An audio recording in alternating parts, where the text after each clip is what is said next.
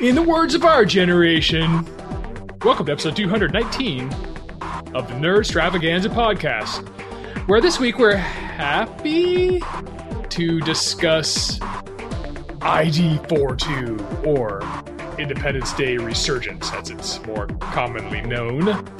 I am improbably closely related, Ace Pilot Tom. I lost my parents in the war, Brian. and I am formerly comatose scientist Kam. And for those of you still listening after we've spoiled some key uh, character backgrounds, we're the Nerd Extravaganza podcast, and we remind you that every week's a resurgence for us on iTunes. We're back. We're back! Did you miss me? Or oh god, uh, don't remind me. Randy Quaid with his four one-liners in a row. Uh, you can check us out on iTunes. We encourage you to do so. We want all the stars. We want uh, the positive feedback, and you know we'll stop releasing sequels if you want, but you got to give us feedback to let us know. Otherwise, we'll be back every single week. Yes. Anyway, our iTunes plug now done. It's time to kick things off in our weekly geekly intergalactic style. With our weekly geekly geekly weekly intergalactic, we're back update. and uh lost your parents in the war, Brian. Why don't you go first? Not a whole lot last week. I um was celebrating uh, our our actual independence with the uh, Fourth of July. Uh, kind of did you know the family thing, the not very large anymore family thing. Uh, Monday afternoon, then ran over to Kam's uh Four Deuces party. Yeah, murder mystery, murder at the Four Deuces mystery party. Nice. That was uh that was a lot of fun. Little uh I don't know, performance anxiety, keeping uh, in character all night and trying to and not at all. But uh, a lot of fun and I didn't get murdered, so I was pretty happy. Nice. Nice. Um ordered a couple more GI Joe figures. Uh found a pretty good deal on uh Short Fuse, that's the guy with the mortar, and Flash, the guy with the laser gun, which were like I don't know, probably the, in the first five that I ever bought. Like some of my favorite figures from way way back when. Nice.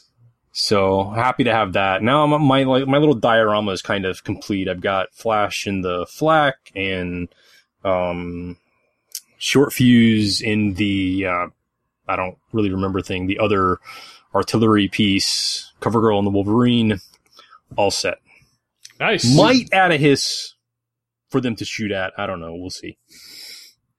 At an asp. Was the asp the power armor? No, the asp was the uh, blue like Uh, the A10. tool tool guns. Not the A10. The A10 was a rattler. It was just a, a cannon. Had two two like Oh, arm oh, oh, oh, cannons. Okay. Okay. Okay. The Rattler. Right. I'd add a rattler, but those are crazy expensive nowadays. Are they really? Yeah, they're Hmm. like eighty bucks if you get them complete. Wow. Should have held on to my GI Joes. Thanks, yard sale. Yeah. Having my toys sold out from under me was painful, man. Definite first world problem though. yeah, for sure. Anything else, Brian? no man. All right. What about you, Kam? Pretty solid weekend. Um, it was my companion's birthday on Saturday. Um, so we commenced doing birthday things. Um, we saw Independence Day 4. Ooh. Uh, we, uh, she wanted to go to a psychic. So we actually went to a local psychic uh, here in Fort Lauderdale. You tracked down Yeah. Miss Cleo? she's uh she's off in Jamaica somewhere, I think. But uh, no, it was a local psychic. Found her on Yelp. She was came very highly recommended by the Yelpers.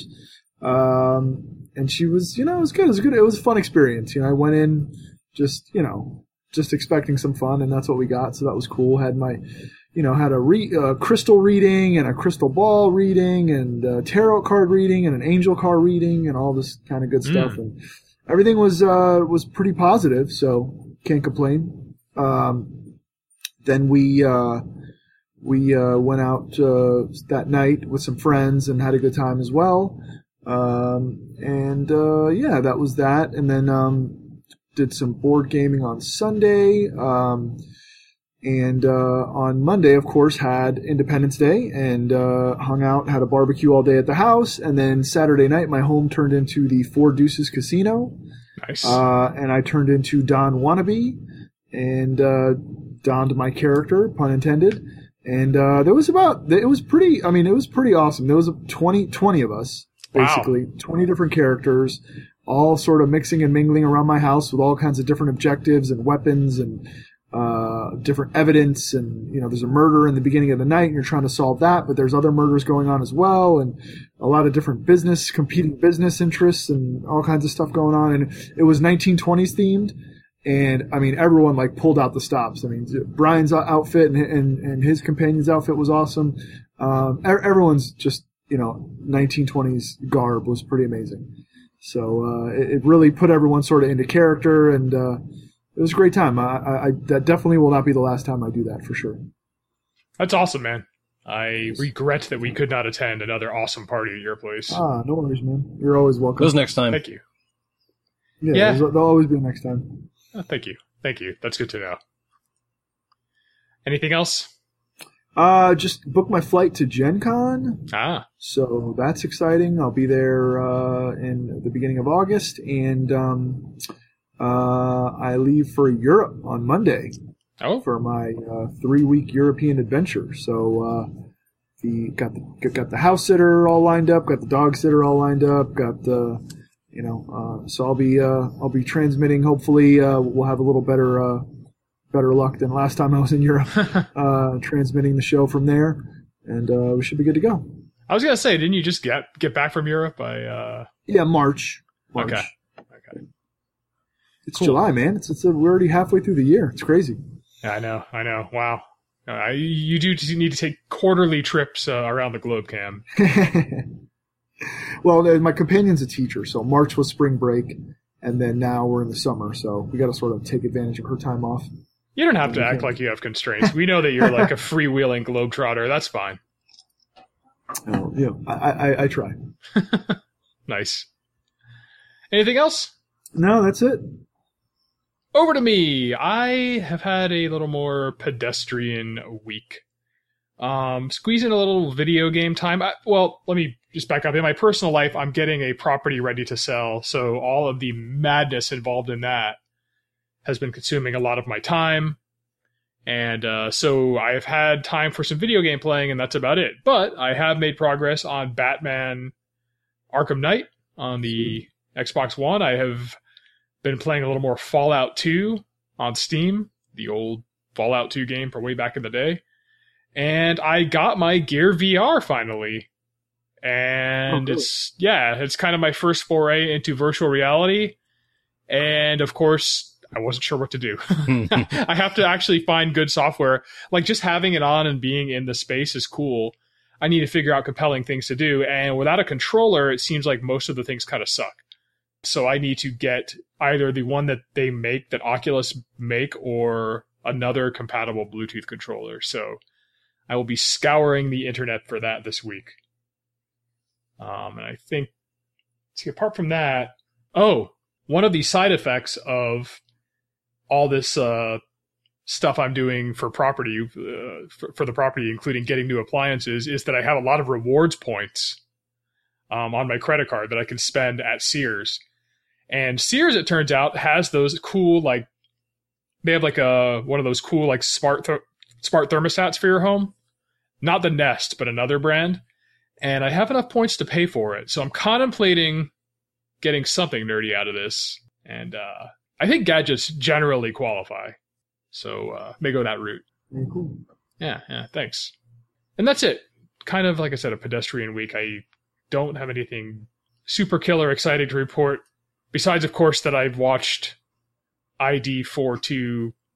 They didn't call it ID 42, right? They, they didn't they didn't run with the ID 4 thing. IDR. Oh, IDR. Sorry. Okay. Yeah, I went and saw that. Um, I'll get into my whole viewing experience and how it lines up perfectly with my f- viewing of the first one when we get to the topic. But that's it for me. Let's discuss some news before we discuss the end of the world. Kam, over to you, sir. What's going on in the world as we know it? Well, I'll jump this news story up because you you just received your VR uh, rig, and I wanted to ask you how it was. And I was going to say you're trying to figure out things to do. Um, just recently, uh, I think it was this past weekend, the Japanese had a virtual reality porno festival Oh. called Adult VR Fest One Hmm. and showcased the latest developments in VR porno. Um, it- it's it's really funny if you go on the like if you just Google Adult VR Festival and you'll see like all these ridiculous VR accessories, like Torsos. like these hands, A lot of hands, yeah, torsos. torsos. These hands that can go up and down like this. Uh, it's, it's hilarious. Oh wait, they're like Uh, they're like aids for uh, enjoying the porn. yeah, like you have the rig on your face, but then you have like these aids that like will like act on you as well. You know what I'm Oh saying? god. Like, oh like, god. It's like touch and sight as well. Um, and it was so crazy, and people were getting so excited that officials had to shut it down.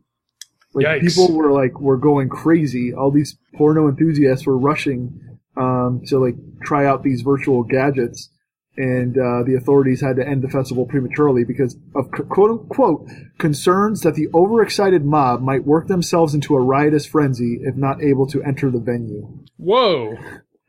Yeah, it's so funny. I mean, the pictures. There's all. There's so many people like lined up trying to get into this thing. Uh, so, would you want to be the second person to try out one of the torsos, or the thirty Seriously, second? that's gross. I mean, anything after one is just. right, right. If I don't see it come out of the package, I, I can I see don't maybe touch being like thirtieth, fortieth. That that's a, that's a different fetish, but at least Uh, oh, so what? So so one or the other. There's you, nobody wants to be the third Yeah. guy to use the uh, the torso. By the way, I was just gonna say that I don't think I will like VR porn will have any appeal for me because you know you can't see what's going on around you. You're never really sure if somebody's walking in on you. And already the thought of the goggles on and doing whatever is bad enough, but now with some dismembered torso in the mix, like that's just yeah, that's a scene I don't want to. No, gotta invest in a good lock.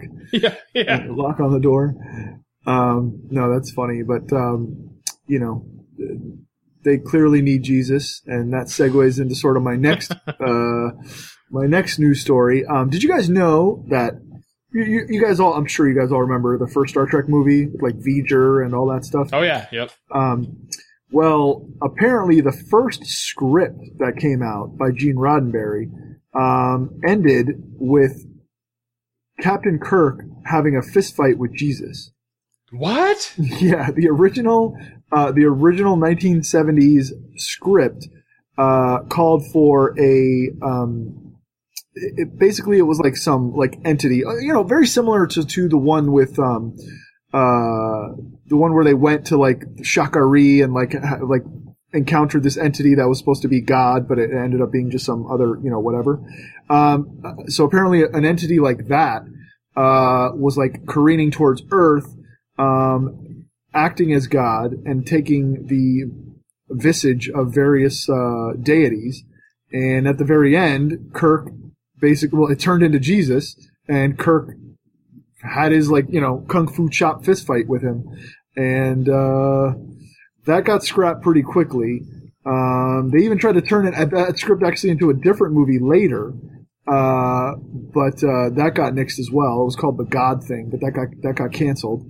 And then um, now it's going to be basically the story is going to be told in an upcoming book uh, on Star Trek's history called the 50 Year Mission. Um, so they're coming out with sort of like an autobiogra- autobiography or a biography of the show uh, over the last 50 years, and, and that's going to be involved. But I thought that was pretty funny. Captain Kirk fighting Jesus. Who do you think would win? Uh, I think Kirk would probably win and then make out with like Mary or something. I I would imagine Jesus has a pretty high pain tolerance. Yeah, There's that true. too. Very true. He wouldn't really fight back. He would just keep turning the other cheek, right? Yeah, So yeah. That's funny. this blasphemy Um, and and uh, offense brought to you by the Nerd Trepidation podcast. so, uh, speaking of uh, quirky scripts and stories, um, Iron Man is now going to be a 15 year old black girl. Yeah, Um, I've heard. Yeah, but they're not going to call her Iron Maiden or Iron Woman. It's she's still going to be called Iron Man. Not Iron Sister. Nope, that would be awesome if they did that. But uh, you know, I mean, I guess Thor's a woman now. Hulk's a teenage Korean boy. One of the Captain Americas is black. Uh, Iron Man is really the only classic Avenger that hasn't been changed. And uh, I, I, guess in the ongoing Civil War story, uh, Tony Stark's going to give up his role to a young African American girl. And uh, I mean, it's just funny to me. Like I'm, I, am i am so for diversity. I love diversity. That's awesome. I don't have a problem with Iron Man being, you know, an, a, a, black female. That's awesome too. Um, but just the pictures I've seen, she's like so super stereotypically black. Like she's got the big curly afro. Like she's got the big hoop earrings. Um, she's wearing like a cutoff shirt. Uh, her name is Riri, like Rih- like Rihanna. You know what I mean? Like her name is Riri. Um, they make her a brilliant 15 year old MIT student, which I guess is cool. Mm-hmm. But um, I don't know, man. Have you ever guys um, been to the? Uh, well, I know you have, Tom. Like the, I think it's the Carousel of Progress. Yes. When you, I think, I think that's where it is. When you go and it shows like sort of the future world or whatever and it's got like the black mannequin in like high heel, like almost sort of like the Austin Powers pseudo spacesuits. Yes, but yes. she's got like the huge like big oh, afro. Oh, you know what I mean? That that is in um, no, that is in uh, Spaceship Earth when it's like the dawn of the oh, computing oh, spaceship age. Earth. Okay, okay, yeah. yeah. I knew it was one of those. Like, let's be inclusive by painting an average African American technician from the '70s. Whoa, yeah. you you really capture you hit all the bases there, guys. That's really that's really what it reminded me of. It's just funny, like, and it was it was made. Of course, I, I believe I think it was a white man who who made this decision, um, and he was inspired to create Riri after a trip to Chicago, where he saw how chaotic and violent the city was. What? I mean, this. I mean, he goes on to say this is the story of a brilliant young woman whose life was marred by tragedy and could have easily ended her life by just random street violence, but went off to college, and that's very inspiring to me. Um. Okay. All right. Sure. Kind of makes kind of makes me cringe, but yeah, it, that's kind of like, uh, what's the word I look at? That's very patronizing. I, I yeah, pa- that's what I'm looking for. That's so patronizing as to make me have some goose pimples here thinking about it. Yeah. Mm. Well, look forward to Riri uh, in your next uh, Invincible Iron Man issue. I think issue nine is when she takes over. Um, so smartphone use. Um, we all use our smartphones all the time, and I assume uh, if you guys are like me, the first thing you do when you hop into bed is you pull out your, your phone and you start looking. You know, you start going through it, right? Um, apparently, wow. smartphone use in bed can cause temporary blindness. Aha! See, I don't do that. Yeah. Oh, you don't really? Yeah. No, I do other things that cause blindness, but not. Good one. um, the New England Journal of Medicine uh, has been presented with several cases where women uh, had extended bouts of temporary blindness in one eye.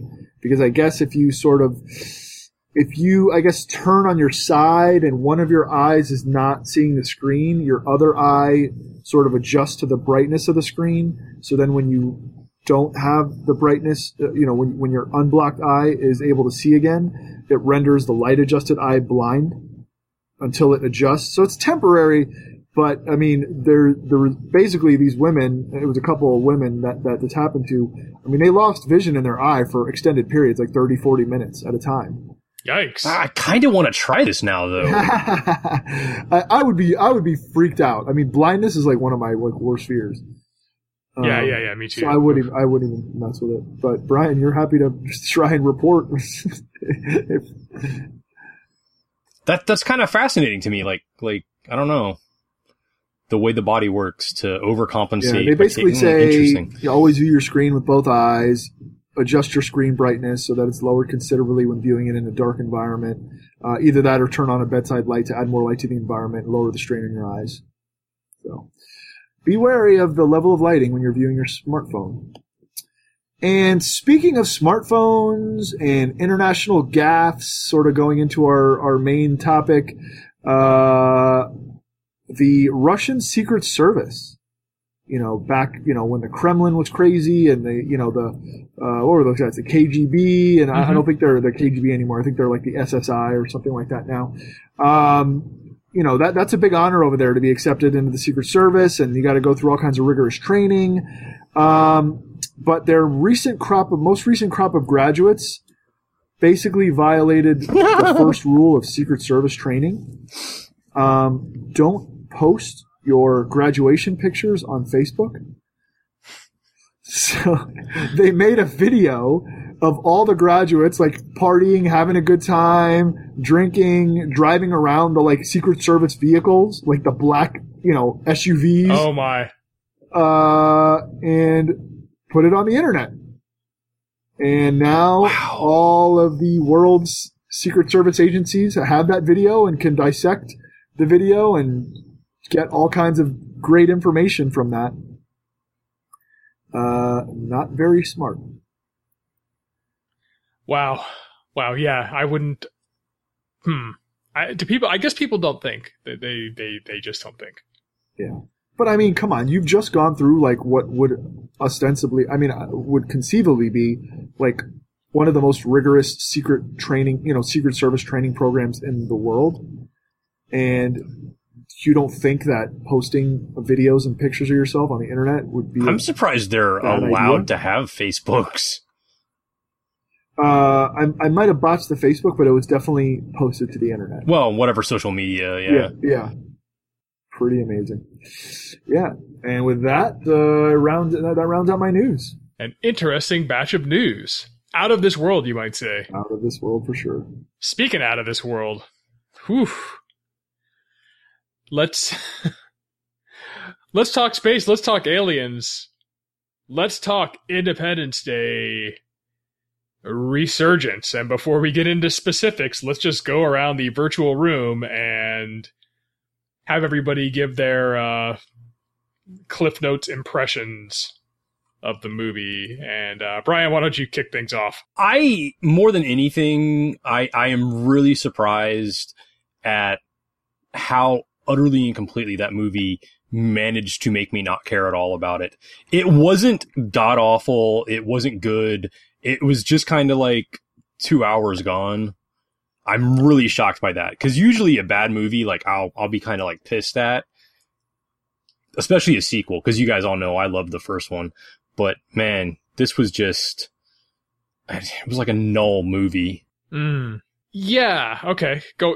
What about you, Kam? Uh, I had a little bit of a different experience. I, um, I thought the movie was kind of funny. Like I, I actually laughed out loud a couple times. Like not even because it was like I laughed out loud a couple times because it was kind of it, it was so ridiculous. But I also laughed out loud a couple times just because I thought parts were genuinely funny.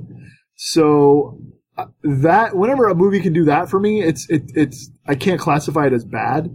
It at least made me made me chuckle, made me laugh. Um, but you know, to Brian's point, it was extremely predictable. I mean, I knew exactly. Okay, so the first wave, of course, is not going to work.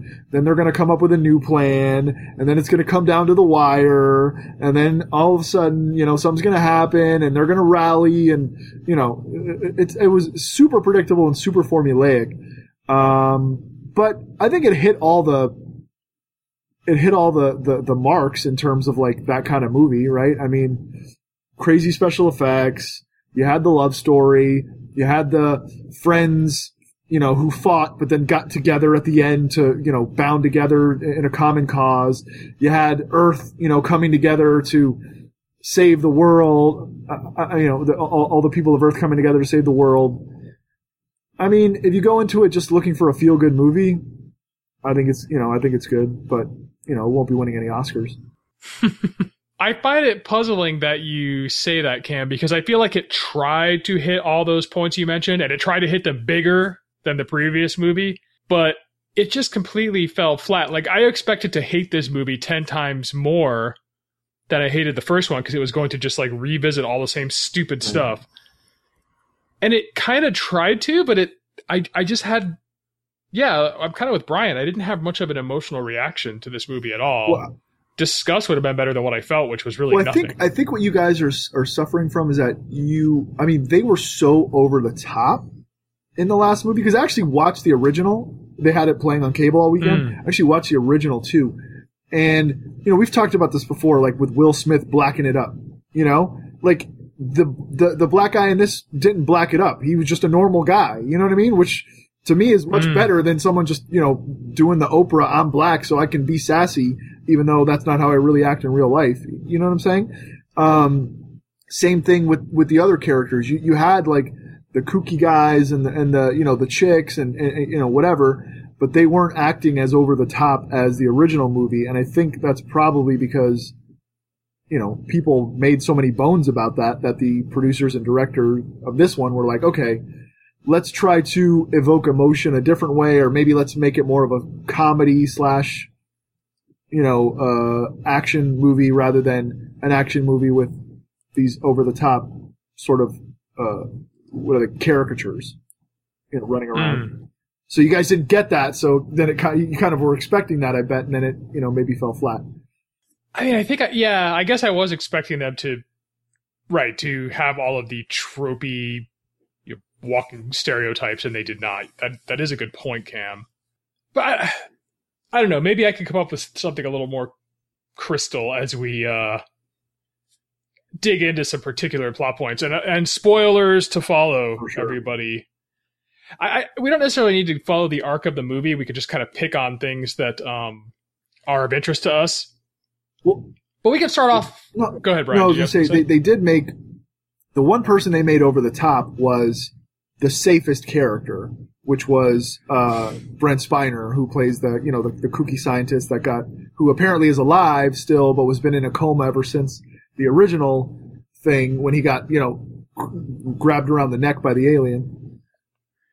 the only character, right, who was over the top and who you actually were made to feel anything for because he was cared for lovingly by his uh, apparent Department of Defense doctor partner for like the 20 years he was in a coma. I guess this guy had other roles in the alien defense force, but also stuck around Brent Spiner's character's bedside to like monitor him for 20 years. And, which was sweet. uh, I mean, that was cool. You know, it, it, it was nice. It was good character development, and it's sort of like you said. It's sort of.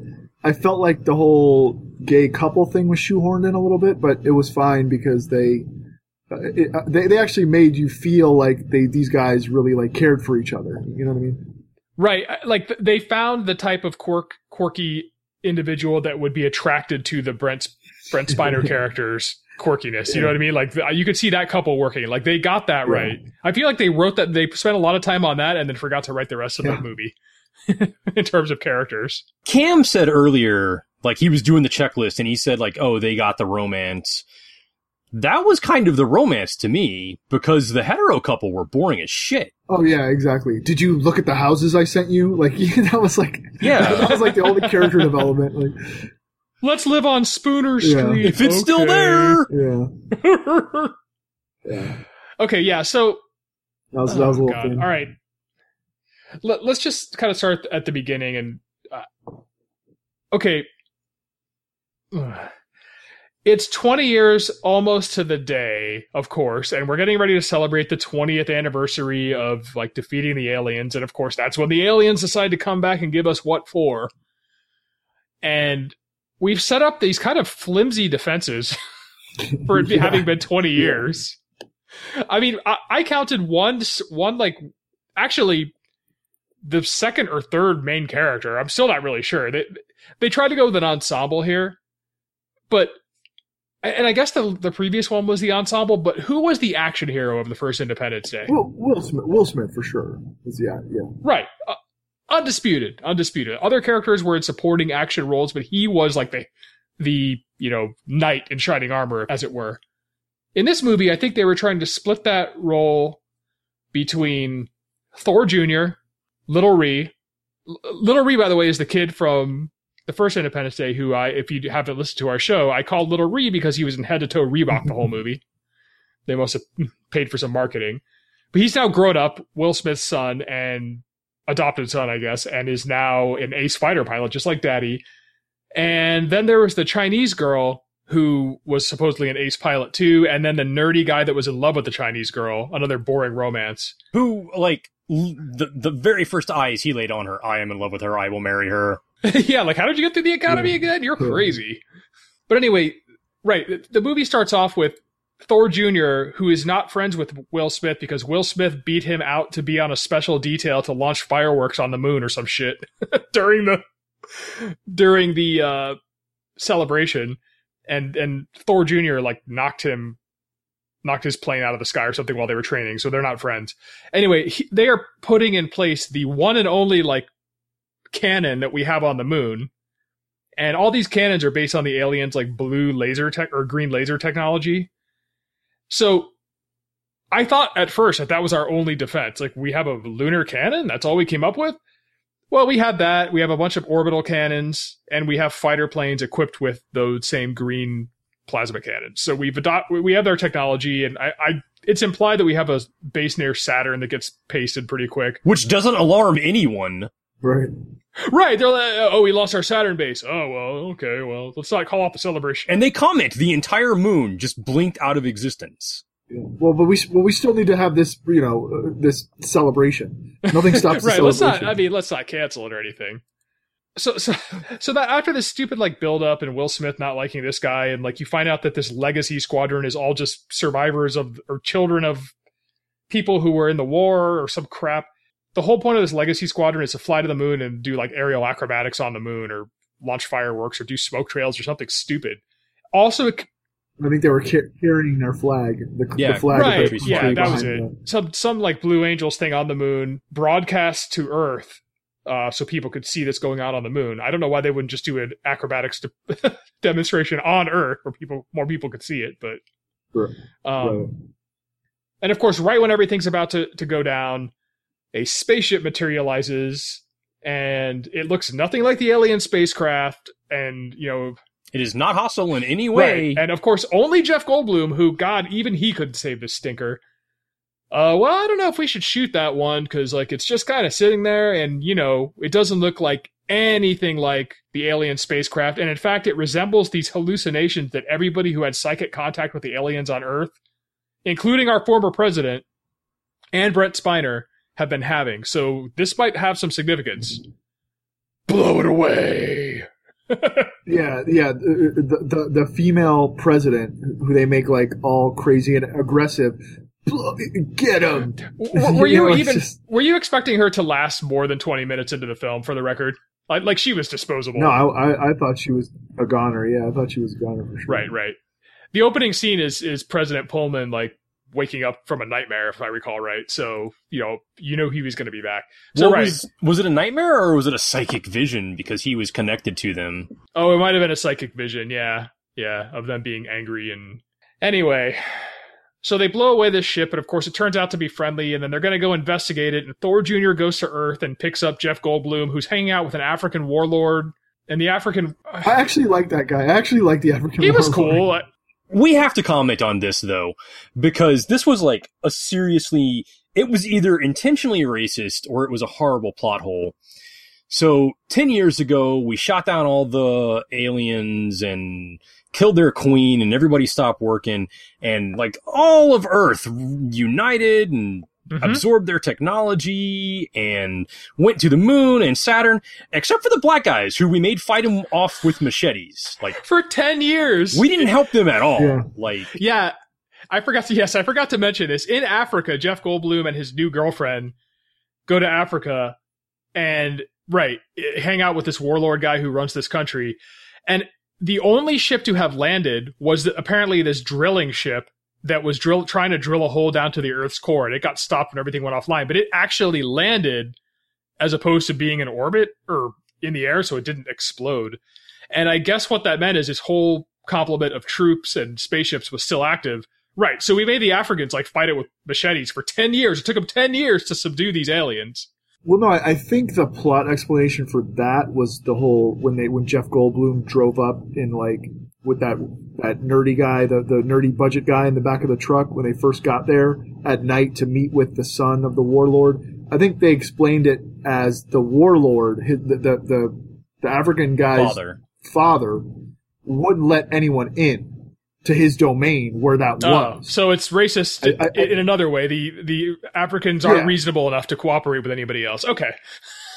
Yeah, I, I, I mean, yeah, but but I think that's how they attempted to close, if they attempted at all. I'm just surmising. Uh, you know, I feel like they wouldn't have like gone out of their way to to because Jeff Goldblum made a whole big thing about how oh for ten years we've been trying to get in here and your your father hasn't been reasonable, but now you know, and then the son was like yes his you know my father's whatever stubbornness led to my brother's death you, you know what I mean? So like, I think that's how they were trying to explain it away. which he but- could have then, comma, but what do you want from an African, right? you know Yeah, how we yeah. are. Like that. That was. I'm, I'm with Brian. That was a little bit. Uh, I'm, I'm wondering what reaction to that in Africa is going to be when they see this film. Like, oh yeah, we're going to be the ones who, yeah, right, we're going to be the ones fighting it, the aliens by hand. Yeah. But that team up of the African guy and the, The nerdy like budget Yeah. guy was was hilarious to me. I, I, if you guys didn't laugh at that, then you guys are. I did no like souls. that character. I I like that that character, and I like the dynamic with the with the nerdy guy that's in the military, but can't. No, he's an accountant, so he can't shoot guns, and so of course the warlord teaches him how to be a warrior. And I mean, I like the warlord char- character, but couldn't he have just been like part of a commando squad or something? Yeah, he could have. Yeah, I mean, it could have just been part of like Africa's general forces that you know whatever that had you know been part of this whole world effort to exterm you know to, to get them. But, But he, yeah, he had to be a warlord. He had to be a he's- warlord's son. he's just another checkbox of this like international ensemble cast, and uh so check. Well, that's the thing. They, that, that's the other thing they had to check off was the revenge angle, where he had to revenge his father and his brother. right. You know what I mean? And he had, he had all the tattoos of how many he'd killed on his arm. oh yeah, and the alien know. skulls are everywhere, and of course Warren is like talismans by the soldiers and all. we can't keep talking about this. That was pretty bad. they had to they had to hit all check off all the. But they have killed off all the aliens, and Jeff Goldblum goes on their ship and discovers they were drilling, and then Jeff Goldblum wants finds out about this spear getting shot down, and then Thor Jr. comes and picks him up and takes him to the moon, and they're going to go investigate the, the sphere spaceship that got shot down. But then, but then, uh, a gigantic saucer spaceship, bigger than any other one, like appears like right next to the moon, and uh, neutralizes the one cannon we have on the moon, and then scrapes Yeah, that one wimpy cannon cannon. That thing was so shitty. yeah, it did like zero damage and then like got wasted. Like it, it was like a, it seriously had like armor class of like eighty. Like you couldn't miss this thing. It got destroyed. Yeah, and that was our and that was our like crowning glory. That was like the whole big Right, showpiece right. of the like that the celebration, and then it got freaking nixed in like. And by the way, like why wasn't that thing already charging up and ready to fire? As as to, to Brian's point, as soon as the Saturn base got pasted, like oh, something's coming. Yeah. We were there just like oh I don't know, that's odd. Hmm, that's weird. I guess it was the spear that did all it. of our yeah, all of our troops on Saturn are gone. But hey, So anyway, this thing blows up that cannon and then proceeds to scrape off like the surface layer of the moon, right on its way to Earth, yeah, and scoops up Thor Jr. and um, Thor Jr. is is Hiddles. What's his no? No, what's his last name? Liam Liam Hemsworth.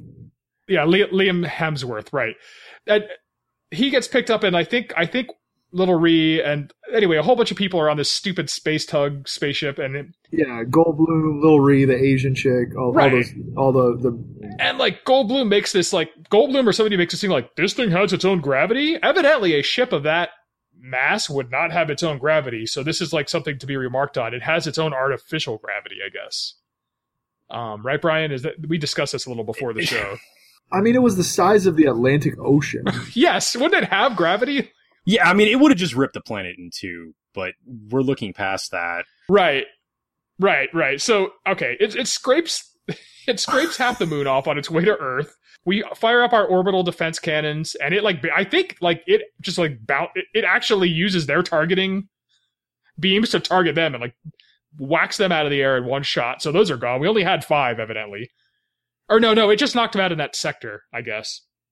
Proceeds to like skip along the ocean, right? Picks up Beijing, dumps it on London yeah, and then lands in the Atlantic, right? I'm not exact. That's what happened, right? yeah, it was just covering like the whole eastern, like the whole like east side of the planet or whatever. I don't even. It picked up Asia and dumped it on Europe. I mean, I actually think like the Great Wall of China got dumped on Big Ben or something that stupid. Like, and like, of course, the whole time while all of this like extreme destruction's going on, Jeff Goldblum is making his quips as the tug is trying to like survive. Right. part of the Earth being dumped on another part of the Earth as thing thing comes in for a landing, and makes his funny comment, which I did kind of chuckle at, like, oh, there you go. They he, they always go for the monuments when like Yeah. the London Bridge got destroyed, and like okay, and of course, as it's coming to a landing in the Atlantic, as it's like rim, like like butts up against New Jersey, who's out there fishing? But, uh, dad. Jeff Goldblum's dad. I I don't know, man. Like, I didn't love him in the first film. His character was so bad in this film. Well, he was already a stupid character in the first one. He was like like Jeff Goldblum was like talking to him and uh like, "Oh, dad, you should say a prayer." And this is from the first film. He's like, "Oh, I gave up prayer." After he lost his wife, he gave up his religion. But after like the you know the the near death experience and all that kind of stuff, he he like reassumed the mantle and Literally.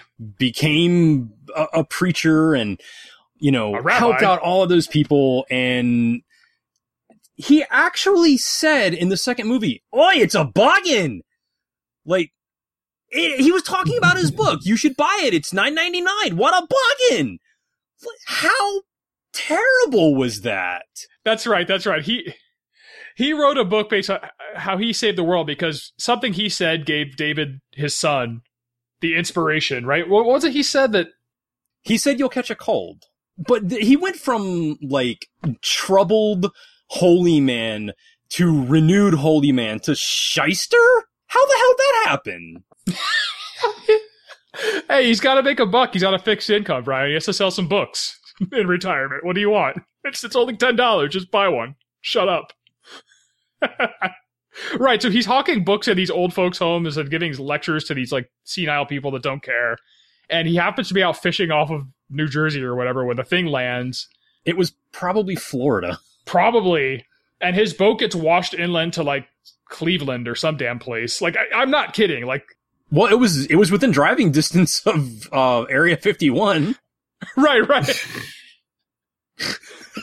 so at this point, I'm like, oh god, they're gonna make him. I just know they're gonna make him into um, what's his face's character from the previous film, the the biplane guy that I hated. Um, what's that actor's name?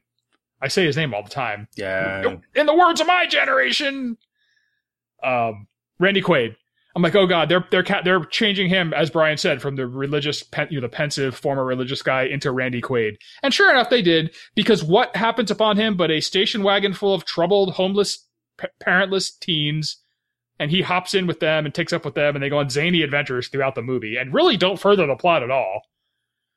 Um, I think till the end, right? not Am even at the end they didn't accomplish anything did they Yeah, it's like he didn't even like you know do an old man move and like steer his school bus, which he was driving by the end of the film, into the alien queen. There, there was, was like in- one tenth second when he was driving towards like the wrong spot, and they were going to get in the way of the master plan. And Jeff Goldblum waved. Oh, we should go there. Oh, Okay. that's my Yeah. Michael. That's right. So Or that my David. Yeah. yeah, yeah, uh, that's my David. That's my David. So he goes to hang out. uh, Yeah, all right. So so that happens at the end. The tensest moment in the movie was resolved in five seconds with a wave. There was a dog involved too. Yeah, they got a dog. The kids had a dog. I knew there was a dog that had to escape destruction too. So they, they touched all the ba- all the stupid bases. And then anyway, the aliens are invading and they're kicking the crap out of us. And th- oh, this thing lands in the middle of the Atlantic and proceeds to start drilling down to our core. So we find out that their real plan is to like dr- drill out our core and take its like molten like metal to power their ship. I'm not exactly sure what that does for them but they're they're putting us. They want to put a straw into our core, suck the energy out of it, destroy our magnetic field, and basically end life on Earth. And that's not good. And Brent Spiner has realized this because, of course, he when he got within when the aliens got within range, his psych his psychic link with them, having been touched by them, like snaps him out of his coma to his lover's like joy, and um you know, he knows what's up. So like it's him and Goldblum, they're the two eggheads now. And Spiner spends most of the movie trying to unlock the secrets of this sphere thing while the invasion Eve. E- yeah, e- actually, yeah, Eve. Why? while everybody, while Little Ree and the gang are fighting, and Little Ree is trying to be a leader, but he, but Thor Jr. has to kind of put him up to it. And Little Ree like decides to take a detour and fly to like I don't know Chicago, where his mom, oh his mom who Yeah, yeah, he, he just completely just turns against like military protocol. right, I'll, I'll be back. I just got to take a little detour. Okay, no problem. The world's ending, but that's fine. He like flies to Chicago. At his mom, Vivica Fox, who used to be a stripper, is now a doctor. yeah, like director of a hospital, and of course she's like busy saving pregnant women and doing heroic things. And Little Ree shows up to like I guess I don't know if he's going to beam her up into his fighter plane or something, but uh, he can't because like her building collapses. I think because the edge of the spaceship knocks it down or something really stupid. Right? Yeah, I mean it was just the general chaos. Like, yeah, I think it was the gravity effect, wasn't yeah. it? Something destroys a hospital. Something dumb like that. So, and oh, and uh, of course the hospital is named after Bill Pullman's wife from the first movie. I did notice that. Yeah. And so Little Ree's mom dies there and he's he's mad, but he, he walks it off because he already lost his dad. Oh, by the way, Will Smith's not in this movie, not because he was starring in Suicide Squad, but because he died uh, doing test pilot stuff for all this new technology we took from the alien. His his his picture is hanging proudly in the Oval in the White House. Yeah, yeah, in the White House though. but but I gotta talk about this while we're here. Did you guys? So there was like a huge like up close shot of the picture of Will mm-hmm. Smith so they could use that oh, in right. the promotional material. See, Will Smith. Oh, Will Smith might show uh. up. Oh, there might be a trick. No, there's no trick. It's just a painting. For the like, record, how bad is your movie when you need to like advertise that Will Smith? There's a there's a, a likeness of him in the movie, right? I Jeff Bol- Jeff Goldblum, who I really like, could not save this movie. Brent Spiner, who I really like, could not save this movie. I'd like to think maybe if Will Smith had been in it, he could have worked some Will Smith magic. Um, but somehow, I, am just kind of glad he wasn't in it. I hope Suicide Squad is good. I, I loved Brent Spiner, and I thought he was hilarious throughout the movie. And I, I loved like the little jokes. They had a bu- like a, a, bunch of Easter eggs in that movie, especially like like what you were saying, Tom. Like the you know the hospital was named after Bill Pullman's wife and all, all that stuff. But like at the one point where you're actually like getting her heartstrings tugged on when like you know his partner I'll get is, you to sick uh, bay. Yeah, I'll get you to sick bay. I was like, come on. I was like, you just totally like. I was the only one to laugh at that in the theater. Right. So we'll get to that because that, that part was actually kind of good. So the aliens are the aliens are just like kicking the living crap out of us, and um, so Little Ree and, and Thor Jr. and all them, they lead like a fighter attack, of course, a fighter attack on the master spaceship because this we can tell through infrared imaging that there's a giant alien queen in the middle of this spaceship. I'm not really sure why their spaceship doesn't shield from that, but we know exactly where she is. So they fly some fighters in and they're gonna what are they neutron bombs or photon bombs or some crap we're trying to always use on them? Yeah, proton bombs. I don't whatever. Yeah. They're gonna go into her little lair. They're gonna and and they know they theorize. I think um, Jeff Goldblum decides that if we kill the queen, we'll kill them. Um, so they go in and they they try to drop these bombs off, but it's a trap, and she knew they were coming, and basically like she deploys some little frisbee drones, and they put like um bubbles portable around shields. Yeah, portable shields around, which just completely absorb these like quadrillion gigaton bombs we sent in, and then haha, we got you. You know the aliens are awesome, and then the queen um at that point, like after that discovers like, oh, I think Brent Spiner activates the spear. No, no, the nerdy accountant guy activates Eve, the the the sphere. Yeah. Which turns out to be a, a benevolent AI that's come here to help rally to, oh. to help save as many of us as it can because it's building a resistance up against the aliens, right? Sure. and so then the queen gets wind of that. So it shows this whole scene of her getting into her like exosuit and like getting in her Jesus there's a spaceship the size of the Atlantic, but then in the center of it, of it, there's a spaceship the size of like I don't know Minnesota, and that's her personal spaceship. So she's going to go destroy this like little sphere thing before it can impart valuable knowledge. So she takes off to go do that, and Little Ree and the gang are trapped in her spaceship. I don't don't they just spend the rest of the movie trying to escape? They, yeah, they go that like weird Vietnam route for a few minutes for just no reason. Yeah, because the aliens have like crops growing in the spaceship, and so like yeah, they have this whole like v- yeah like they have yeah, this whole the like ecosystem or whatever. right. So there's this whole like full metal jacket scene or something of them like fighting their way through these aliens, and they steal some fighter planes and they escape. And um, don't forget the American pisses on him and flips him off. oh yeah, that's right, that's right. Thor Junior is has to distract him so they can go steal the spaceships. So he walks up to the control center and try- they they kind of try to relive the Jeff Goldblum, Will Smith like smoking a cigar, flipping off the aliens. Except it's not actually anywhere near as like amusing. Like there was no chemistry between actors. He starts just taking a pee, and then that irritates them, and they send out troopers to kill him.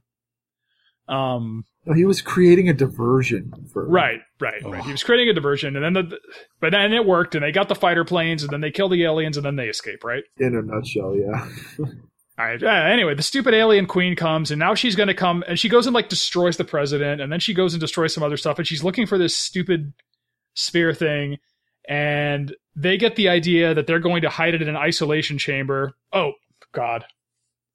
At some point, Bill Pullman, President Bill Pullman, um, shows up and takes charge. He's like, "We need to interrogate these aliens." so, how does he interrogate them? A shot by shot remake of the first film. Yes. I'm thinking he's going to go in there and like we're going to electrocute him and beat him up. No, he goes in, lets one of them out of the storage thing, lets it wrap him around in the tentacle, press his face up against the glass, and Yeah. talk through him. This happened earlier, by the way, when the alien was on her way or some shit. And that's when it's revealed that the alien queen is trying to destroy this sphere because this sphere poses a threat and blah, blah, blah, blah, blah. And, uh, that, that was really dumb, by the way. That was a really, that, that scene was stupid.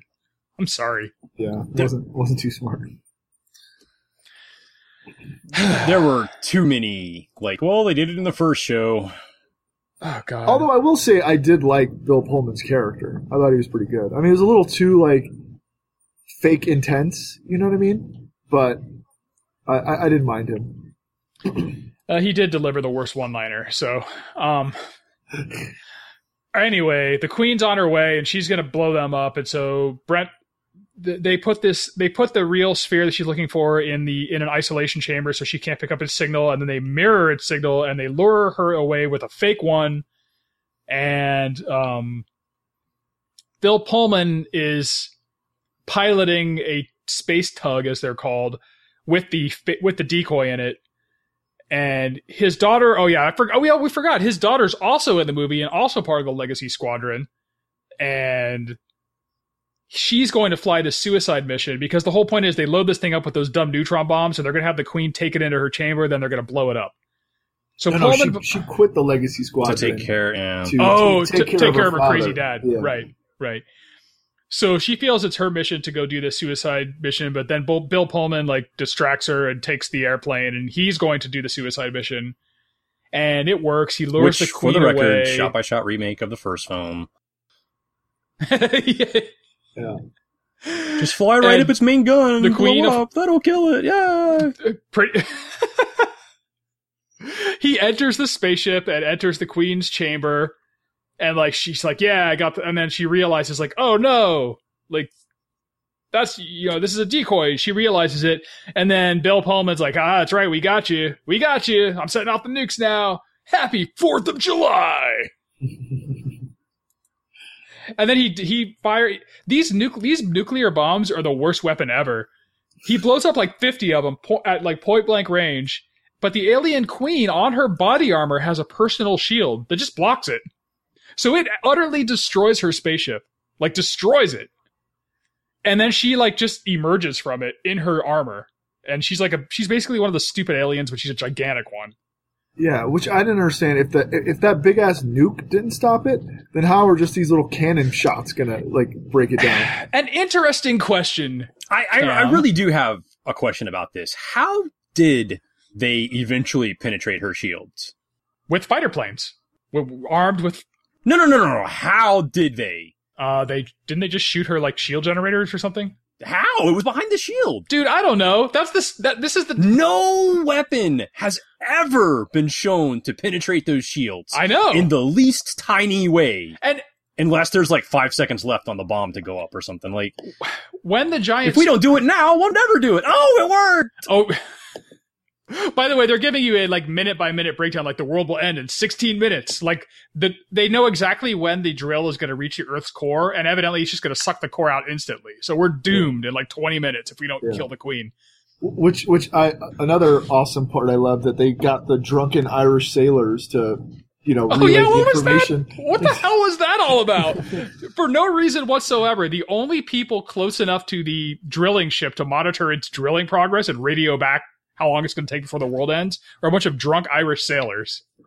I, we, that's we their, have I- no wha- drones. We have nothing else that could do that. why were they that like what was the point of that of those people and and they were mad they were trying to get gold off of a wreck worth a hundred million dollars and they and so like the president calls like hey can you help save the world uh, no we want our gold oh, here's a hundred million dollars okay we'll help that was so like early '90s that like uh they said yes. You know what I mean? Like yeah yeah like that was like very Armageddon. We're we don't want to pay taxes ever. Like so all right the stupid alien she's attacking the base now where the sphere really is she finds out where the sphere really is i forgot how i think because brent, brent spiner started messing with it and it gave off a signal or some or maybe her aliens attacked or some crap but brent spiner's in there learning all this awesome information and weapons and technology and about the resistance and how we can defeat the aliens but then some sh- some alien shock troopers come in and like kill a bunch of people Those were the ex prisoners. oh yeah yeah they get yeah d- they get free right or, or maybe the one that Some I, I don't know, but a bunch of stupid aliens are running around. Can you tell I love this movie? And anyway, they they kill they kill Brent Spiner's husband or partner, or whoever he is. And for a minute, you're like, oh, that sucks. And um, that's when Brent Spiner does deliver the funny line, like he's like the husband says something like sweet to him, and he's just like, no, no, I'll get you to sick bay. and I laugh, and nobody understands why I laugh. And um, his husband dies, and then Brent Spiner get, goes crazy, and like it's like like literally dual wields like alien machine guns, right? It just starts like Princess Leia style, like killing every alien that comes through the door, right? They they had a well armed like like squad there to defend them, which were just picked apart without firing a shot.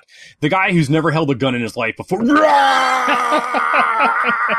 and wipes out every alien on the base. Right. Like the only people approaching his body count were um the African warlord and his new protege, the accountant guy, who's also turns out to be like a crack shot.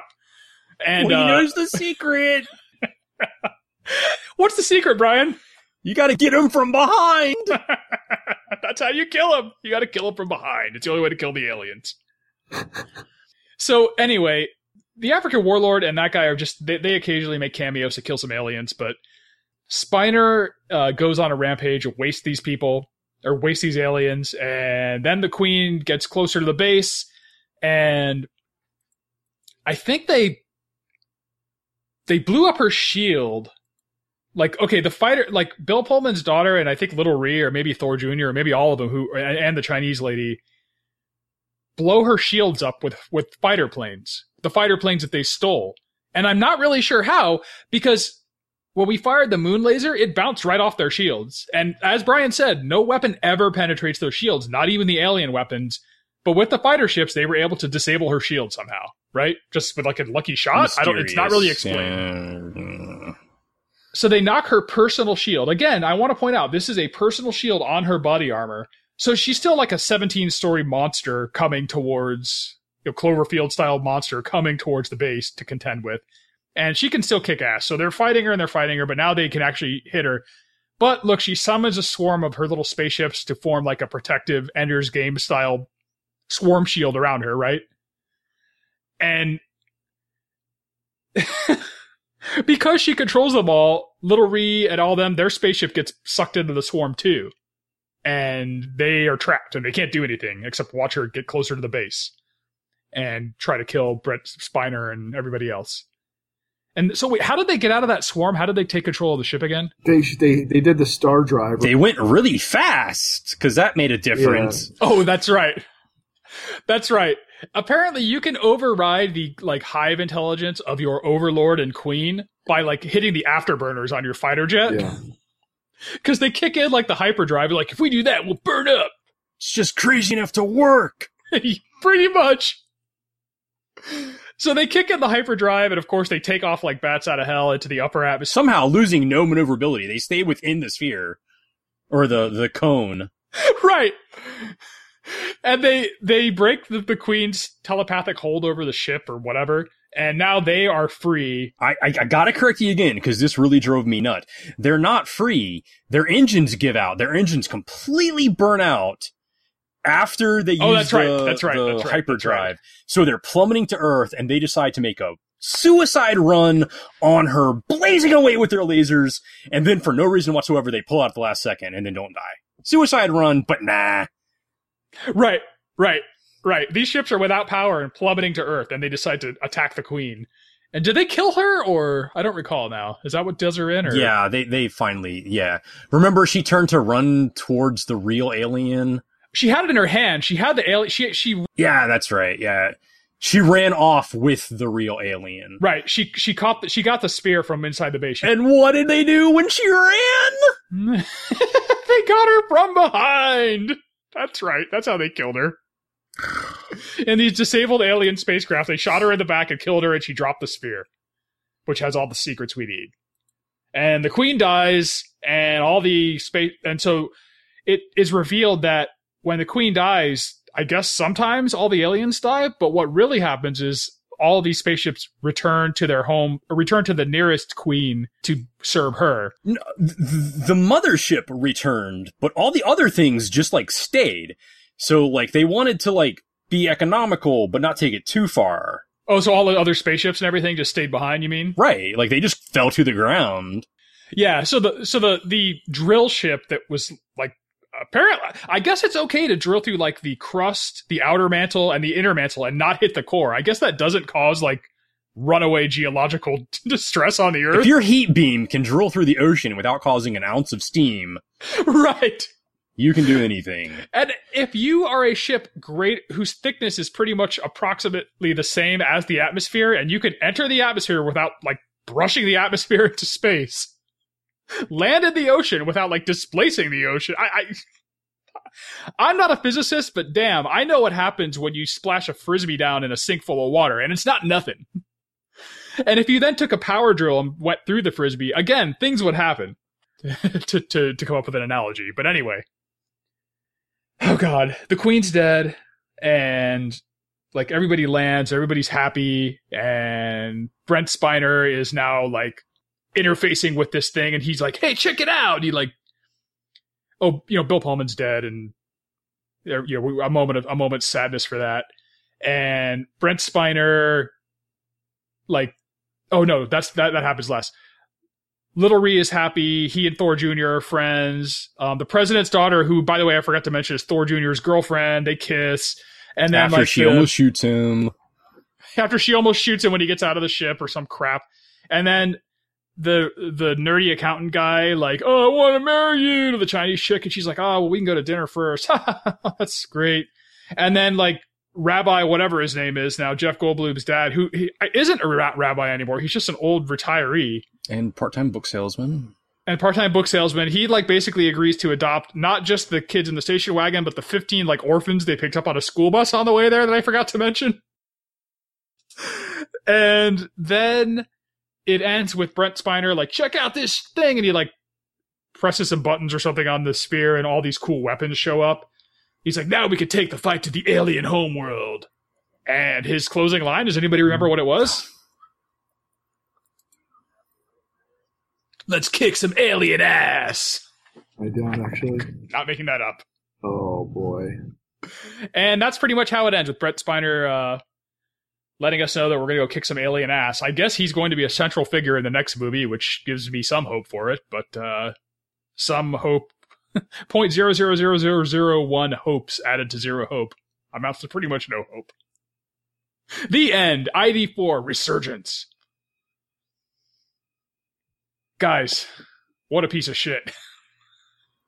I mean, I'm glad you enjoyed it, Kam, but I I thought it was Yeah. This as stupid as that sounded during all that absurdity it didn't resonate with me like the first one i love to hate the first movie i just don't care about And I, I, di- I really did like the first movie, and this one was just kind of like it didn't like Really. I didn't hate it, but I didn't like it. Like it was just very like I don't know. It was just weak all around. Like I never thought, oh wow, anybody's gonna die. Like they offed Vivica A. Fox, and I was like, for a little while, I was like, wow, they're really killing a lot of people. Holy shit! And then Herschel popped back up. Oi, you want to buy a book? And I'm like, oh well, I mean, he survived fucking being thrown halfway across the continent, so they're obviously not offing everybody. I mean, he was terrible book. in that. He was oh. Uh, he really was. The movie sucked. Uh, you kids want to? Oh yeah, you kids want to come live with me for a while? Uh, okay, yeah. Uh, all right. I don't really know what his point was. Uh, He didn't. He did. I don't think he affected the outcome of the movie whatsoever, and that really drives me nuts because that's like that's a cameo. He they he- so he had a cameo. He had a meaningless cameo, like like uh, Stan Lee in a Marvel movie. Jeff Goldblum was almost pointless. I feel like Spiner has stepped into the like zany scientist role. In fact, Jeff Goldblum delivers his line like "do do your thing, do your thing," which is what he gave to the army guys about blowing up the first ship. But in this case, it was in reference to doing science. At least he was like peacemaker, like you know, voice of reason. I I, I don't know. Herschel didn't say to anything Hey, meaningful. I say, I don't really know why Herschel was in, except for like, oh, that's fu- Jeff Goldblum's funny dad. Ha ha ha. he was in it for the dog joke. That I mean, he was in it for the one liner. Wait, was there a dog joke with that little? There's something with the dog. I totally missed. remember like it was like it, it wouldn't get in the car for a little while and they were like oh Oh, quit being a putz. Didn't you call it a schmuck or a putz or something? yeah something like i mean Yeah. Do you ever wonder? If, so, Kam, you mentioned that there was not a uh, black character, quote unquote, blacking it up, like with like you know stereotypical black mannerisms and, and discussion. Do you ever think Jewish people get tired of like basically like the kvetching old guy trying to hawk books or that that kind of? I mean, shit, I would. You know, I mean, i mean i don't claim like any ancestry to jewishness or anything like that but that really well, that was way over the top man Yeah, he was. But it didn't have any. Again, last time the character was this like this guy who lost his faith when his wife died, but who still kept a prayer shawl and like a Torah tucked in his back pocket in case he changed his mind. That was dumb, but at least Yeah. okay. Now he's just an old guy and he's retired from everything, and uh, that that was dumb. now i gotta ask you guys ab- about this because there was one part of the movie that i found like absolutely fascinating and um when when we talked about ghost in the shell I, I started reading about how important China Mm. has become to Hollywood. And China was really, really prominent Yeah, in, in this. yeah, for sure. Yeah, like the main moon commander was a Chinese guy, and the main love interest Yeah. was the Chinese chick. I'm, I'm kind of curious if there was anybody like yellowing it up. Like, I mean, I wouldn't know the stereotypes because I'm not Chinese, but I wonder if they were playing to that audience. Because even, even some of the technology they use, like the, the QQ chat app, yes, QQ. That- that is that's real. QQ I mean, is a thing, and it, the Chinese love that. QQ is actually how um, Thor Jr. and Bill Pullman's daughter were talking. Like, thanks for using QQ. When that that was the first time things were going wrong. Their QQ connection went went offline when the alien spaceship arrived. Apparently, their routers were on Saturn. Now, I I did see the increased kind of nod to the Chinese audience by making by being a little more inclusive.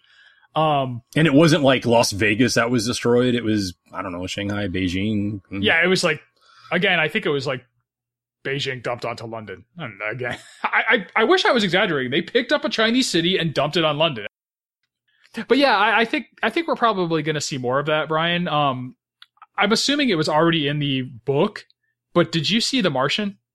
Martian. That, uh, no. Where uh, Matt Damon he's trapped on Mars. With- with, uh, that was the one Matt trapped on Mars, right? Not the Yeah. one lost in space. yeah, yeah. Okay, no. He uh, there was a scene Yeah. there where the Chinese are instrumental in kind of like saving the day. So I think you're going to see more of that um, going forward, and, and it kind of makes sense. Like that's a huge market. China represents a huge portion of the world population. Yeah. Um, I'm just kind of like I feel uh, Black Desert has made me kind of sensitive to this. I I don't know a lot about their culture, so I I couldn't even tell you if that was well handled or not. I wonder if they were like kowtowing or if they were like you know, playing it up or was that like well done? I'd be curious to uh to see. I'm actually dying to know. I meant to Google this last night. There's there's one part where at the press conference they ask uh, the pilot like, "Oh, do you have anything to say?" And she responds in Chinese, and they very purposefully don't subtitle it. Oh yeah, I wonder if it's. uh I'm, I'm kind of kind of curious if that was like some kind of like joke that only the Chinese audience gets or something. hmm, maybe. Look for more of this though, and look for the chi- look for Chinese opinions and performance at the box office to kind of inform movie making. I think it was some series that has not been well received that is very popular in China, and so will be going on for a while. I think it's Transformers or something. Uh, well, that's popular here too. It was some maybe it was Ninja Turtles. It was some recently made movie that people did not care for that the Chinese absolutely loved, and so it's getting a sequel now. Um, damn, it was something that happened recently too, and I cannot think of what it was. Oh, it was uh, wasn't it Warcraft? I think didn't the Chinese love yes, that? it was Warcraft. Yes. Yeah. Yeah. So, yeah, you almost wonder if Hollywood studios are going to start producing exclusively for China, or if like, yeah, we'll bounce it off America. If we get fifty million, that's fine. We'll make like nine hundred million in China. Yeah. Um. hmm, yeah, yeah, but I did notice that too, Brian, and that, that was kind of interesting. And whereas the international cast was just uh sort of can't like uh took shown in like montages in the first film, it was a little more in evidence during this film um, throughout. Like they just showed like Palestinians and like Israelis like shaking hands like really quick. Remember like when Bill Pullman was giving his speech, they're we're no longer enemies. Everybody's listening to his broadcast, and for some reason, I didn't know Palestine and Israel had air bases with airplanes on the same flight line, right next to each other. I mean, I know they're close in, proc- in proximity. I didn't know they were that close. Um, mainly Chinese and Americans, and uh, Actually, apart from the African warlord, were there any other nationalities uh, involved? I don't think so. There were no Japanese. There were no uh, Indians. When are we going to start catering to the Indian audience? By the way, They're Uh, big you know, th- I, all right, all right, all right. I wasn't going to say anything, but this this kind of makes me sad. Apparently, they were kind of directed to leave sensitive areas out because they didn't want anybody getting killed. India? India's not sensitive, is it? Aren't, aren't they like okay? Uh, They didn't want any of the landmarks being shown that might like incite. Oh, okay. So you don't want like the you don't want like uh the Taj Mahal being dropped on like the dome of the rock or something, right? Okay. I see. To, to- that might inflame some religious passions or something. And to be fair, m- most of the Hispanics would have been killed when that ship landed, so I guess they couldn't have been in it. I mean, it landed on their islands, like. mm. Oh God. Kev, anything to add? Why- Why were certain? Why did it seem like certain ethnicities were were missing in your opinion? Uh, like I said, I, I think it was just they looked at the the previous one and they sort of I think they wanted to go away from the whole you know caricature race thing. They didn't want another uh, It, it, it was remarkably well balanced, I thought. act- Like, you know act, a- as far crazy. as cheesy, you know, blockbuster popcorn flicks go, I, I thought it was actually a little sensitive. Like, I was impressed by that, but can't please everybody, I guess. Yeah, I suppose not. Anyway, uh, let's do, let's go out around the room with a one out of ten score, uh, just to see where we all stand with this movie. Kam, go first. Where do, where do you rank it? Uh, I'd say a solid six, Hmm. Wow. A- above average. Generous. Generous. Generous. What about you, Brian? I, I would say, like, absolutely perfectly in the middle. So, like, I guess a five or a 5.5 if we're counting from one. I don't know. Just dead center. I give it like a three or a, a Yeah, it- I mean, I almost want to give it a two because the first one was a three, and this one sucked at being the first one. Two point five. I hate. I. I. The, it's more funny to talk about how stupid it is. So it, as I'm going over the the plot with you guys, it's it will have some conversation going forward, like about how dumb it was, but it's not nearly as uh rich for for making fun as the first one was, and so because the purpose of this movie is for me to hate it and it failed to motivate me to hate sufficiently, I, I got to give it like a 2.5 to 3. yeah, I feel like it was just number one, but sanitized, basically. This was I, this was absolutely like a bridge episode Like this was a filler episode in your Oh, favorite yeah. television show or something like that. Like three's probably going to be a lot more like thought out, and whether it's good or not, it'll actually be like kind of you know it'll make sense as opposed to just like ah the the the shield failed. That stuff happens. Well, yeah, they're they're committing suicide by plummeting to the earth, but uh, there's a headwind. They they they glide. Like, oh, Do you guys think Yeah. that uh, we're going to see Independence Day three now, where they go and attack? it's the been aliens? greenlit, hasn't? Oh, it? Yeah, God. they're going to take it interstellar. that might be better. Like no more landmarks to destroy, but of course we'll like destroy. There'll be like alien statues that we dump on other alien statues. Like they'll they'll have like a they'll have like a greenhouse, and our ships will blow it up. And then it will reveal that they were, act, you know, they'll end up being our friends in the next movie. When a Well, Eve threat will turn out to be evil. Right, right, right. She actually, they actually fear her. She's not, not because she's like a good resistance to them, but yeah, they are actually the evil ones, and these aliens are trying to stop them. Or, Ugh. What do you What do you guys think was the worst part of the? Like the worst thing?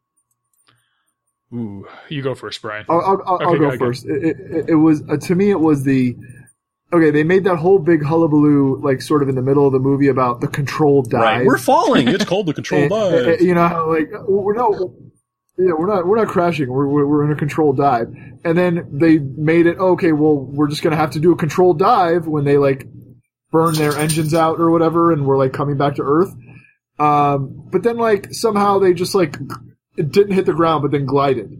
Like, like what the fuck, man? Like uh, that's not a controlled dive. That's clearly a glide maneuver. I, I, I don't know. I just thought that was pretty retarded. uh, Herschel gets my vote because I, I, I really like. Maybe I'll watch it again and, and pay more attention to him. I don't think he added a single thing to the plot. I don't think he added anything to the movie except god awful jokes. And, and to undo his redemption at the first of the uh, at the end of the first movie, like makes it even worse. Like uh, undo his character progress. That's low. I would have to say the dumbest thing. Oh God. I really hated that Bill Pullman delivered the Randy Quaid line. Like I really hated like Happy Fourth of July, and like blew up the Queen. That was like that was the high watermark of stupidity in the movie. No, no. Killing a yeah, that was the worst. It's it's between that and like the shields are impenetrable unless you're like really determined fighter pilots that you can just blow them up. Like establishing through the entire series like the shields cannot be penetrated to Brian's point, and then like yeah, we got to brush those aside so we can kill the. I. I, I really don't think they did anything different. Like, Ugh. I- if they're trying to say eventually the shields give out if you pound enough lasers into them, I guess that's an excuse, but it literally never happened in the entire series before. So, horribly weak. Horribly weak. I mean, I guess it's because it's their own tech. I- But I, I don't mean, I thought we had their tech. It, it makes no sense, man. Dumb. All right. At least Apple didn't sponsor the movie this time. yeah. At least Liam Hemsworth wasn't wearing like you know, I don't know, Puma shoes. Or, I, I was actually expecting them to like, yeah, like. I'm trying to think of what would be like a hot gadget. I I was expecting like a GoPro to somehow come into the mix. Like I'll sneak into the alien ship with my GoPro and record the schematics. well, I, I guess the the whole when she was when the whole conversation Yeah, that was his girlfriend QQ. from, you know the moon that was product placement, I guess. There you go. QQ. Oh, that explains the increased Chinese presence. So yeah, Apple Apple's like, no, we don't want to. We don't want to put any money behind this one. Well, Q- well, QQ will. Oh God. There were no kids and no dogs. Uh, other than the orphan kids, there was like no central kid and only the weird dog. Well, there was the dogs in the in the bus. Yeah, but he. I feel like he wasn't as central as the golden retriever in the first movie. Yeah, because it said the, the golden retriever had his own like moment of glory when he like jumped into the you know the, the jumped into the room with the fireball. Right. When there's an expanding volume of like of like flaming gas, you can escape it by entering an empty space where the gas will not enter for some Hey, they had like a they had like a wooden door to, between them. I, I have to remember that. I, I, I did not know that you could escape. You could enter places of low pressure to escape high pressure. I will remember that. oh man, terrible. What a doofy movie. All right, so that's it. That's all we got for this. What I think to be is a crappy movie. Kam got some enjoyment out of it. Brian, I'm looking forward to three. I guess I can say that. you know something? I am too because I have a feeling it's going to deliver big on all the worst of the first one. Like we're literally going to see Brent Spiner's character with like a bandana on and like a, a band. He'll he'll like climb in the queen's armor. Yeah, he's gonna lit- yeah, he's going to be like a commando. Uh, we have we have this whole ensemble of like actually they've got like kind of an A team assembled. You've got the uh, nerdy accountant guy, you've got the African warlord, you've got Brent Spiner, you have Little Ree, you have Thor Jr., you have the uh, president's daughter, the Chinese lady who they didn't make a martial arts expert, but I'm sure that she will be in the next movie. Well, and she's going to be with the with the with the sidekick, with little Thor's sidekick. Yeah, yeah, the the accountant guy. He- Yeah, his she- thing is she he, to go on a date. his his code name's going to be numbers in the next one. He's going to like you know figure out their spreadsheets or something. No, no, no. I mean the, the the the Chinese chick agreed to go on a date with. Not the accountant. That was the other guy. Wait, oh, that's a different. That's a. That's Yeah. a different guy from the accountant. I thought they were the same Yeah. guy. No, no, no. wow. I like totally spliced those characters together. So what was the purpose of this guy besides was- like pining after the Chinese lady? Yeah. He's just like co- like Thor's. He, he was the voice of reason for Thor to make up with uh, Little Ray, Little Ree. Little Reed, yeah. Little Ree. Okay. Ugh. God. Okay. Well, anyway, it's good. Yeah, it's going to be a commando movie, and Jeff Goldblum and uh, Brent Spiner will be like the you know masterminds behind it. And oh, is that General? Oh, yeah, that's right. A general got promoted to president. Is he is he coming back? You think or? Oh yeah, he'll definitely be there. Yeah. And I like that they had Robert Loggia, the old general, there. Actually, Looking he old as fuck. he that was not makeup. That's how old as fuck he was. You know, he's dead. Mhm. Like that was his last film. Uh, Did he actually move in the film? He may have. Yeah, yeah. He was just kind of like. Ah. He got up and saluted when the president was like thanking him for his service. Um. Yeah. Anything else you want to discuss with this movie, guys? I think we skewered it well enough. Yeah, yeah. It was. uh Oh, I had the last thing I wanted to mention. The guy, the general that gets elevated to president. I had this movie mixed up with Contact, and I'm like, oh, the blind guy. I forgot he was in this movie. I thought he was blind. And I'm like, oh wait, no, that was a good movie. I, I don't remember any of their names in the in, in from this movie. That is that is so weird to me. Like, I mean, David obviously. I, I don't know the Chinese character's name. I don't know the comic relief's name. I don't know Herschel's real name. Sorry, You only know David's name because of because of Herschel. in the first yeah. movie. Yeah, little, my little David, he saved the world. What do you got a cold? I feel like one of them was James. Is that Thor Jr. or I can't remember. yeah? I don't know. What Very, you, very forgettable. Very forgettable character. Yep. And uh, hopefully a forgettable movie. Let's begin the forgetting process by moving on. And I will remind our audience that they should not forget to check out our show on a weekly basis. Subscribe to us on iTunes. Check us out on Stitcher if streaming is more to your liking. And uh, don't upload a virus, whatever you do, to Google Play Music because that happens to be my favorite outlet for this podcast. Like us on Facebook, follow us on Twitter and Instagram, add us to your Google circles, and join the Nerd Extravaganza HQ group on Facebook. Zap on over to nerdextravaganza.com, our awesome website where you can find this and all of our back episodes. Do a controlled dive over to YouTube uh, and glide into the handy dandy search bar there uh, and type in Nerd Extravaganza, and you will find all of our premium video content. And shoot us an email at nerdextravaganza at gmail.com and let us know what you did this Independence Day. And Brian, with our housekeeping thus complete, take us away.